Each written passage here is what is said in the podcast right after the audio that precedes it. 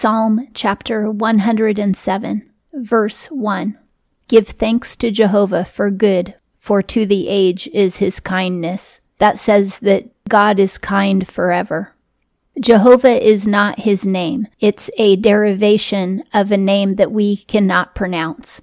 The Lord gave Moses the letters YHWH, and the closest word we could come to out of that is Jehovah, but that's not really his name.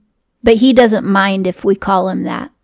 2. Let the redeemed of Jehovah say, whom he redeemed from the hand of an adversary. And that includes me. I am one of the redeemed. I hope you are too. And all of us who are redeemed can praise the Lord. 3. And from the lands hath gathered them, from east and from west, from north and from the sea. 3 times a year, the Jewish men were required to go to Jerusalem. So they came from the north, south, east, and west of Israel and traveled to Jerusalem. And in the years where Jews were scattered in foreign lands, if they happened to be living in a pagan kingdom, they were still required to come to Jerusalem and give sacrifices at those prescribed feasts. This is why when the day of Pentecost occurred, there were people who spoke different languages, and they were all Jews because they came from foreign lands. But also this verse speaks about the Israelites who came from Egypt and traveled to Israel in the first place. 4. They wandered in a wilderness, in a desert by the way, a city of habitation they have not found. When the Israelites wandered in the wilderness, they didn't have homes and cities to live in until they got to Canaan. And you and I, if we are following the Lord, we don't really belong in this world. We don't really have a permanent home until we get to the holy land of heaven.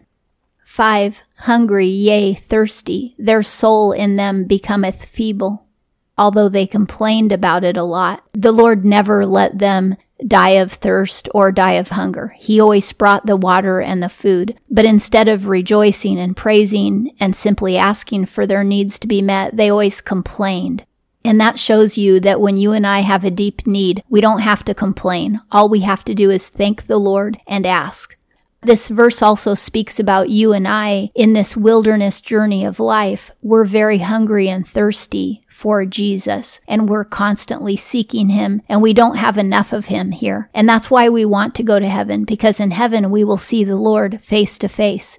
Here we believe without seeing, as Jesus told Thomas, but that's not as fulfilling as seeing the Lord face to face. 6. And they cry unto Jehovah in their adversity. From their distress he delivereth them.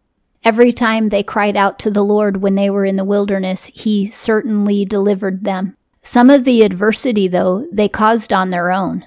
So as Christians, when we're feeling adversity, we need to first of all repent of any sin in our lives. And then we need to thank the Lord and praise and worship him. And also forgive people who have hurt us. And then after that, our perspective will be so changed that we'll be able to hear his voice and know how to follow him and get out of that adversity, and he will graciously bless us and deliver us.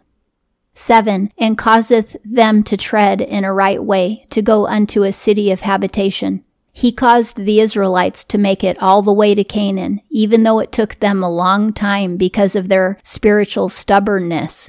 Their journey could have been a straight shot, but they traveled in a wandering pattern because of their sin. And my journey and your journey to Christ can be a straight shot. But because of our sin, we wander for years and years in all of the wrong directions.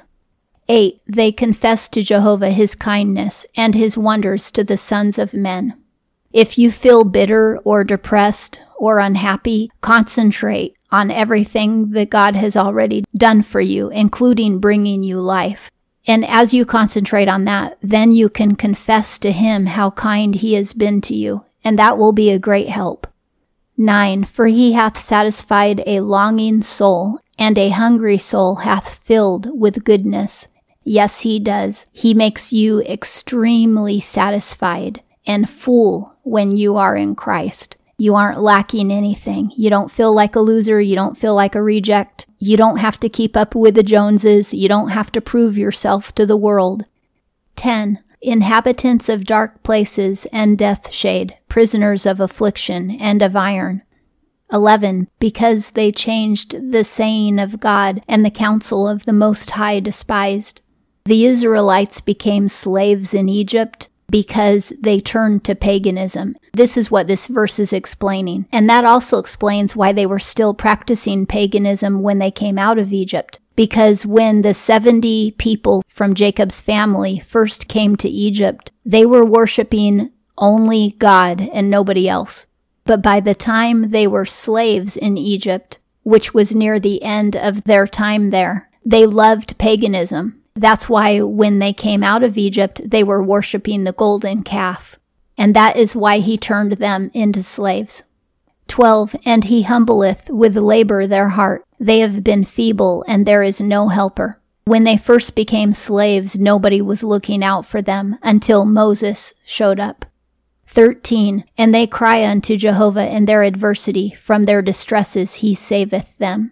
He came to save them because they cried out and asked for deliverance. 14. He bringeth them out from the dark place and death shade, and their bands he draweth away. And that's what he does. He brings us out of sin. Egypt represents sin in the Bible. And when Jesus saves you, he brings you out of sin. If you are still practicing a sinful lifestyle, you were never saved. That is taught all throughout the scriptures in both Old and New Testament. And it's a shame today that many churches will tell you you're saved when they know that you're actively practicing sin. Jesus came to save us from our sins, and he came to take us out of our sins, not to forgive us in our sins. 15. They confessed to Jehovah his kindness and his wonders to the sons of men. That's a near repeat of a line that's already occurred earlier in the song, so we know that this is part of the chorus. Whenever it says they confessed to Jehovah his kindness, that is a twist on the chorus. 16. For he hath broken doors of brass, and bars of iron he hath cut. The Lord told the Israelites that he would cause their lives to be as if the earth were brass and the sky were iron, or something to that effect, which means that their lives would be very uncomfortable, because if you're living in a metal case, that is extremely uncomfortable. So he would take all of their comforts away. And that's what he does to his children when they sin. If you're his child and you go back into sin, you backslide, he will make your life very uncomfortable. And that is to discipline you and bring you back to him. So feel loved when you are disciplined, because he wouldn't be disciplining you if he didn't want you back in the fold. 17. Fools by means of their transgression and by their iniquities afflict themselves. And that's how we are too. We are fools when we go into sin, and we're really afflicting ourselves. We cause our own trauma and pain. The trauma of drugs and alcohol and fornication and adultery. And you can traumatize yourself by telling other people lies, because you have to remember the lies to try to stay out of trouble. And you're always looking over your back to see if anybody has figured you out or caught you. And that is traumatizing. So we hurt ourselves when we sin. 18. All food doth their soul abominate, and they come nigh unto the gates of death. We can get to the point where nothing pleases us anymore, and we just want to die because of our sin. We lose hope. 19. And cry unto Jehovah in their adversity. From their distresses he saveth them. At every single time we cry out to the Lord for deliverance, he will come and save us. 20. He sendeth his word and healeth them, and delivereth from their destructions. This is a beautiful verse. It is Psalm 107, verse 20. He sendeth his word and healeth them. When God speaks, you are healed. Not when your neighbor speaks, not when the guru speaks, not when a religious church person speaks, but when God speaks, you are healed. 21. They confessed to Jehovah his kindness and his wonders to the sons of men. And there again is a repeat of the chorus. 22, and they sacrifice sacrifices of thanksgiving and recount his works with singing. Have you ever put in tithe to the church just because you were happy and you just wanted to praise the Lord with that tithe? Or have you ever helped somebody out or put groceries at somebody's door just because you were so thankful for everything that God had done for you? That's what this verse is talking about. 23. Those going down to the sea in ships, doing business in many waters. 24. They have seen the works of Jehovah and his wonders in the deep.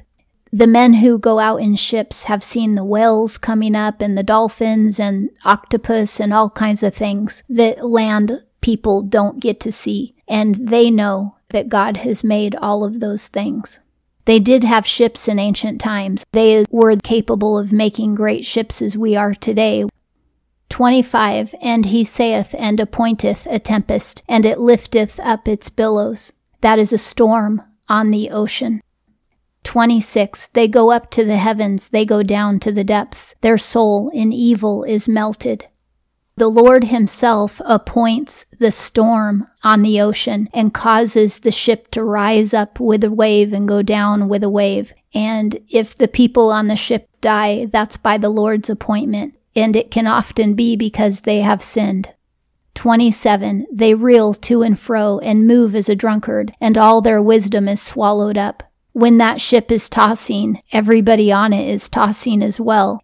No wisdom that they thought they had will save them. 28, and they cry to Jehovah in their adversity, and from their distresses he bringeth them out. So even a sailor who is a sinner, the Lord will save when the sailor calls unto him. 29, he establisheth a whirlwind to a calm, and hushed are their billows.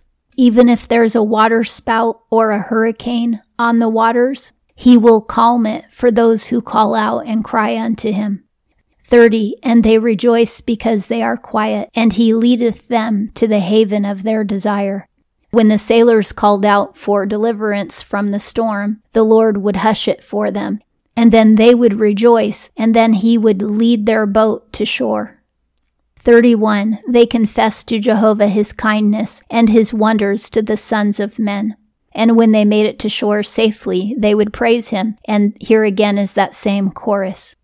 Do we really think that we can get a boat from one part of land across an ocean to another part of land without the Lord's help? It doesn't matter how big that ship is or how many people were used to build it or what kind of technology was used. That ship will never make it to shore without the Lord's help. The ocean is way stronger than any ship that has ever been built. 32, and they exalt him in the assembly of the people, and in the seat of the elders praise him. And that's where God should be exalted, in front of the whole earth.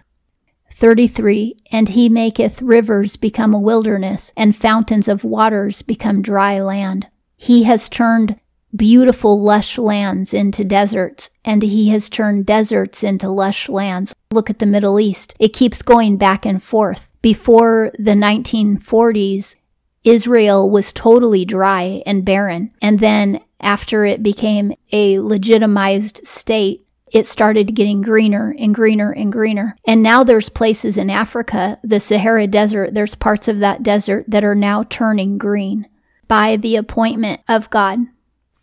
34, a fruitful land becometh a barren place for the wickedness of its inhabitants. There's other places where people don't honor God, and those places become very uninhabitable. Look at parts of LA right now. They're taken over by filth and homelessness and drugs because people will not obey the Lord. 35, he maketh the wilderness become a pool of water, and a dry land become fountains of waters. He also reverses things. When we obey the Lord, then our land prospers. 36, and he causeth the hungry to dwell there, and they prepare a city of habitation. People who were once hungry can find a city to dwell in when they're obeying the Lord. 37, and they sow fields and plant vineyards, and they make fruits of increase. 38, and he blesseth them, and they multiply exceedingly, and their cattle he doth not diminish. Under the new covenant, if we follow Christ, we will suffer at times. A lot of what is said in the Old Testament is metaphorical for spiritual interpretation when you're in the New Covenant.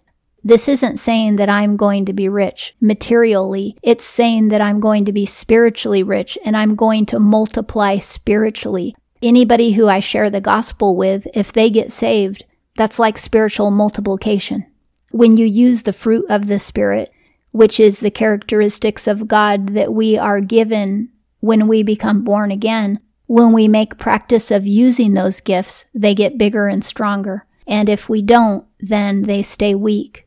Kindness is one of those fruits. So if we practice kindness, we'll become more kind. 39, and they are diminished and bow down by restraint, evil, and sorrow. And this is showing the cycle that a lot of people go through. They repent of their sins, they get blessed by the Lord, then they go back to their sins, they backslide, and then their life starts going downhill again. 40, and he pouring contempt upon nobles, and causeth them to wander in vacancy, no way. 41, and setteth on high the needy from affliction, and placeth families as a flock. So he liberates the oppressed, and he brings down the proud, and those who think that they're better than others. 42, the upright do see and rejoice, and all perversity hath shut her mouth. Do you know that you don't have to have a lot of money to have all of your needs fulfilled? Because they're fulfilled in Jesus Christ. I don't have to pursue wealth, and neither do you. If you're walking in the path of Jesus Christ, He'll make sure that all your needs are met.